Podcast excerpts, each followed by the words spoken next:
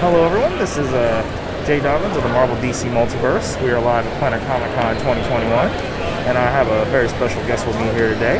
Please uh, tell everyone uh, your name and where you're from. My name is Chris Rupp. I own Rupps Comics out of Fremont, Ohio. Uh, Ruppsworld.com. We service all sorts of comic stuff from a million comics in our warehouse of just our good stock to tons of overstock that we have. Uh, celebrating 30 years this year and just having fun here at Planet Comicon in Kansas City. This is our second time here and we love it. We're glad to be back and back on the con circuit. All right. So, uh, you tell everyone which uh, which day was your busiest day? Like, was it today, yesterday, or was it Friday? I would say Friday and Saturday were really busy. Today it's still growing. I mean, we're still just only a couple hours into the day. So everything's going really great though. It's been a great show. Uh, the team here at Planet Comicon is amazing. The fans are amazing. Uh, we just have a blast coming here. And, All right. So, um, out of all the comics that you sold, like, Mm-hmm. uh, have you read any of them? I've read. I still. Lo- that's the one great thing. Thirty years into this, I don't read as many comics as I used to every day. Uh, but I still love reading comics. Uh, it's like it's one of those things you get to do what you love and enjoy, and it's the experience of talking with fans and your friends about the storylines and everything that's going on, what you like, what they like, what I don't like, and that. But teach your own. And so yeah, I, I still I just finished the other day. I just finished reading Gideon Falls. I like read the first trade, and then like I, I binged the next what five in three days. Okay. And that loved it. Jeff Lemire did an amazing job with that series.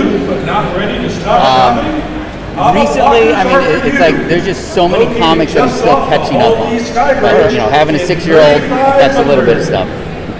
All right. So, I mean, hopefully, you know, it wasn't a stupid question.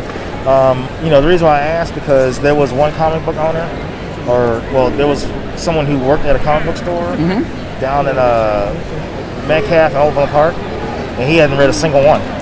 That's, I don't under, I do run into retailers who, who don't read comics, or the only comics they read were, you know, the ones they grew up on, the stuff from the '60s and the '70s. It's I, I don't I personally don't understand that that if you cannot talk the comics to your customers, you can't help them and that. And that's 90 there's plenty of comics I don't like and that. And if I if I start reading and I don't like it, I just say it's not my cup of tea and that. But I also encourage them to try it out based on what I've heard.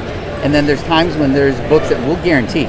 You come in the store and it's like I say I have so much faith in this book that if you like like uh, Birthright from uh, Joshua Williamson, if you like Jumanji and Conan Conan mixed together, you're gonna love Birthright and that. And then I say take the first trade. If you don't like it, bring it back and switch it out for something else.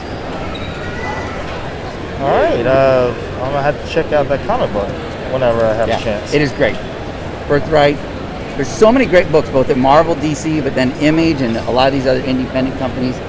Uh, Aspen Comics, Boom Studios, uh, IDW, all of them are producing such amazing content these days. And, that, and you have people like Jeff Lemire and James Tynion who are spread out over so many different companies. It's like so it gives you a chance to try other things from other companies, but still with some of these amazing creators.